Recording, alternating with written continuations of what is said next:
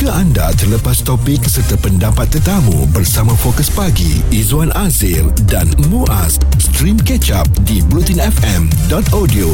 Nampaknya pilihan raya semakin menghampiri kita. Dah ada perancangan bagaimana anda nak pulang untuk uh, membuang undi nanti dan yang paling penting anda kena tengoklah kawasan mana yang akan anda mengundi ya. Jangan last minute tengok nanti takut anda tersalah parlimen. Ha, bila tersalah parlimen kan dah makan masa pula nanti kalau dekat-dekat tak apa tapi kalau merentas negeri uh, memang akan menyukarkan anda. Okey cuma dalam keadaan uh, PRU yang semakin menghampiri kita ramai di antara kita yang cakna mengenai politik negara ni semua masing-masing ada pendapat yang tersendiri. Dan hari ini kita nak memfokuskan mengenai nilai politik sejagat demokrasi versus kleptokrasi. Uh, kleptokrasi ni kalau kita tengok ini antara perdebatan dan juga menjadi perbualan hangat ya. Uh, sebab istilah kleptokrasi ni sangat penting untuk memahami perbezaan antara negara yang hanya dipengaruhi oleh rasuah daripada negara yang dikuasai oleh rasuah. Jadi istilah negara kleptokrasi ini merujuk kepada negara yang dikuasai oleh maling ataupun pencuri harta rakyat.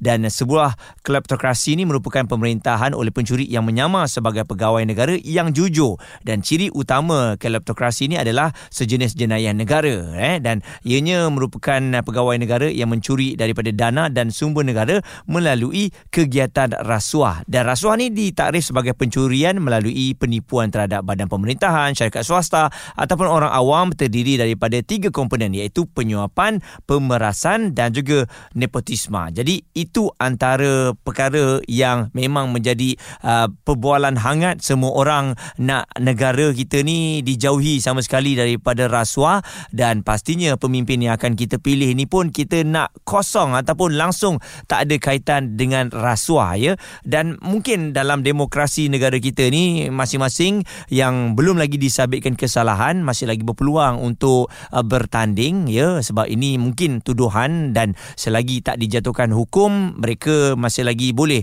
uh, menjadi wakil kepada kawasan masing-masing dan kita nak lihat juga kalau negara kita ni uh, dipimpin ataupun dipengaruhi dengan jenayah rasuah ini ataupun kleptokrasi ini bagaimana agaknya impak akan uh, berlaku kepada negara kita. Dan kejap lagi kita akan dapatkan uh, pandangan dari Mujibu Abdul Muiz selaku fellow kerusi institusi Raja-Raja Melayu UiTM dan juga penganalisis politik mengenai perkara dan juga kerisauan rakyat kita. Apabila kita memilih pemimpin nanti kita nak pemimpin yang sama sekali bebas rasuah. Izwan Azir dan Muaz di Catch Up Bulletin FM. Bersiap sedia untuk PRU 15 yang bakal tiba ni. Siapakah pilihan anda? Dan oleh kerana itu, setiap hari kita bawakan nilai politik sejagat hari ini. Fokus kita mengenai demokrasi dan juga kleptokrasi. Ini yang paling kita risau. Demokrasi bagus, maksudnya kita memberi peluang kepada sesiapa saja yang layak untuk memimpin negara kita. Tapi yang kita takut adalah kleptokrasi yang yang boleh menjahanamkan ataupun menjatuhkan sesebuah negara. Mujibu Abdul Muiz, fellow kerusi Institusi Raja-Raja Melayu UiTM dan juga penganalisis politik bersama dengan kita. Mujibu, kalau dilihat ya, um, kerisauan rakyat Malaysia sekarang ini ataupun parti-parti politik semua pemimpin-pemimpin calon-calon yang ada ni banyak memfokuskan kita lawan rasuah kita lawan kleptokrasi mungkin Mujibu boleh tengok ataupun berkongsikan kenapa agaknya itu menjadi fokus utama pada PRU kali ini saya rasa kleptokrasi ni dia mesti dilawan kerana inilah punca kerosakan dan keruntuhan sebuah negara. Mm-hmm. Kalau kita boleh tengok ya uh, jiran kita yang pernah kaya daripada kita satu ketika dulu uh, disebabkan adanya amalan kleptokrasi yang muncul uh, daripada amalan peng, apa uh, pemusatan kuasa ya ada satu orang menjadi presiden begitu lama kalau di Filipina ada Marcos kalau di Indonesia ada Suharto kita boleh tengoklah negara itu hancur dan mengambil masa yang lama untuk bangkit gagah uh, kembali. Mm-hmm. Tapi bila dia bangkit pun mungkin dah agak lambat, ya. Macam di Filipina kita tengoklah betapa generasi dia hancur lepas itu negara dia miskin, ekonominya merudum. Begitu juga Indonesia masa Soeharto dulu kan.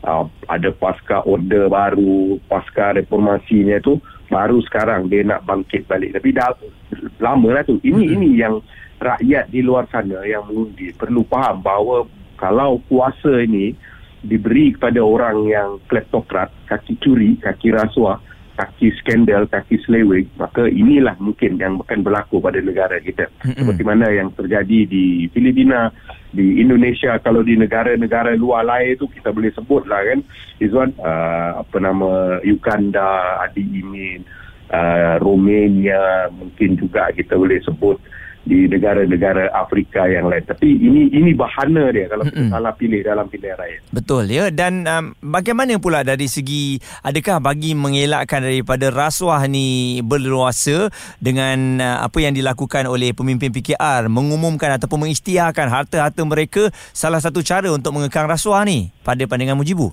Salah satu segi mencegah rasuah yang paling efektif itu saya rasa dengan menguatkuasakan perundangan. Mm-mm. Mungkin kalau dengan mengisytiar harta ini, dia hanya uh, sekadar pekeliling ataupun perintah am dalam mana-mana perkhidmatan awam.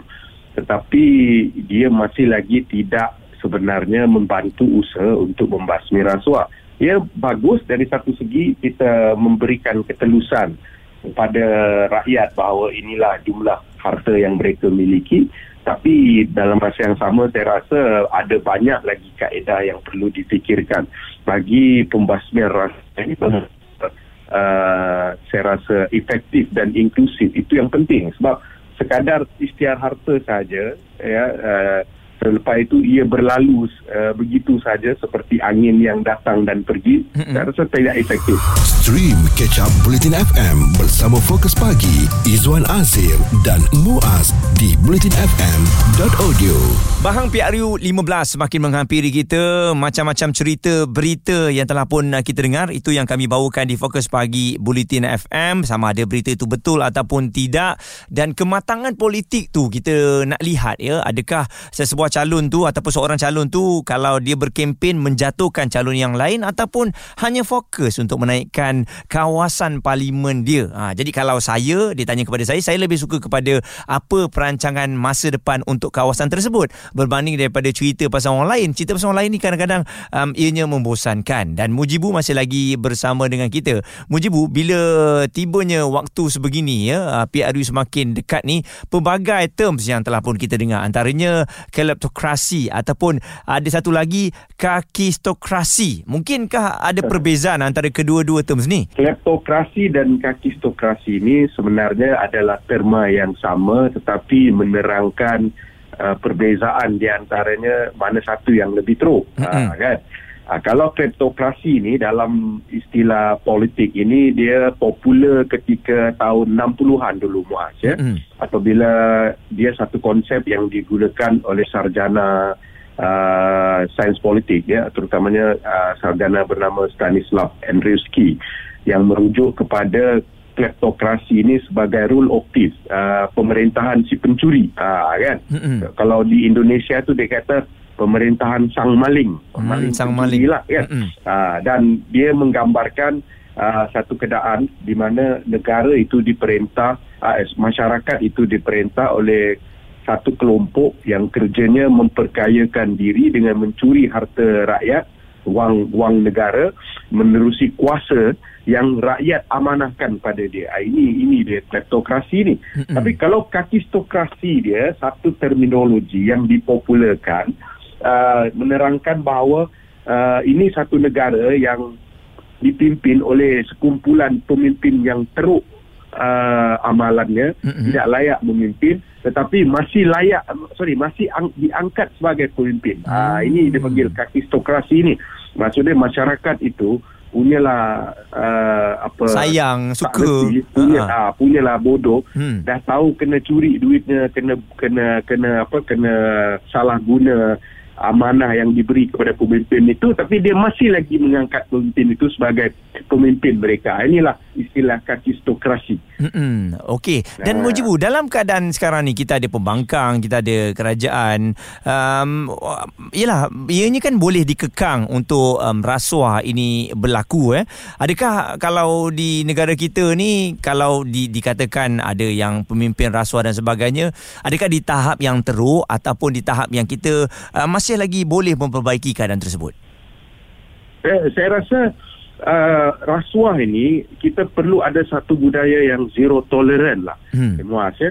dan dia dia dia membarah ini di dalam masyarakat di mana ia secara perlahan boleh menghancurkan institusi dan sudah tentulah bila kita melihat percontohan di jiran kita ya bagaimana budaya itu menghancurkan negara dan empire itu maka saya rasa semua pihak ya dia perlu mengambil peranan dan juga berusaha untuk uh, menjadikan rasuah ini sebagai satu yang be- be- begitu menjijikkan. Mm-hmm. Istilah dia sampai ke tahap kalau kita macam orang Islam ni dia kita bercakap tentang makan uh, benda-benda yang haram yang tak boleh makan lah dan juga minum minuman keras itulah begitulah budak yang kita kata kalau boleh ditolak itu mm-hmm. dan sudah tentulah dia perlu bermula dengan pembudayaan di mana kita memberikan apa tu pendidikan dan penghayatan kepada uh, rakyat kita dan kita perlu berusaha untuk memba- mem- memperkasakan penguatkuasaan itu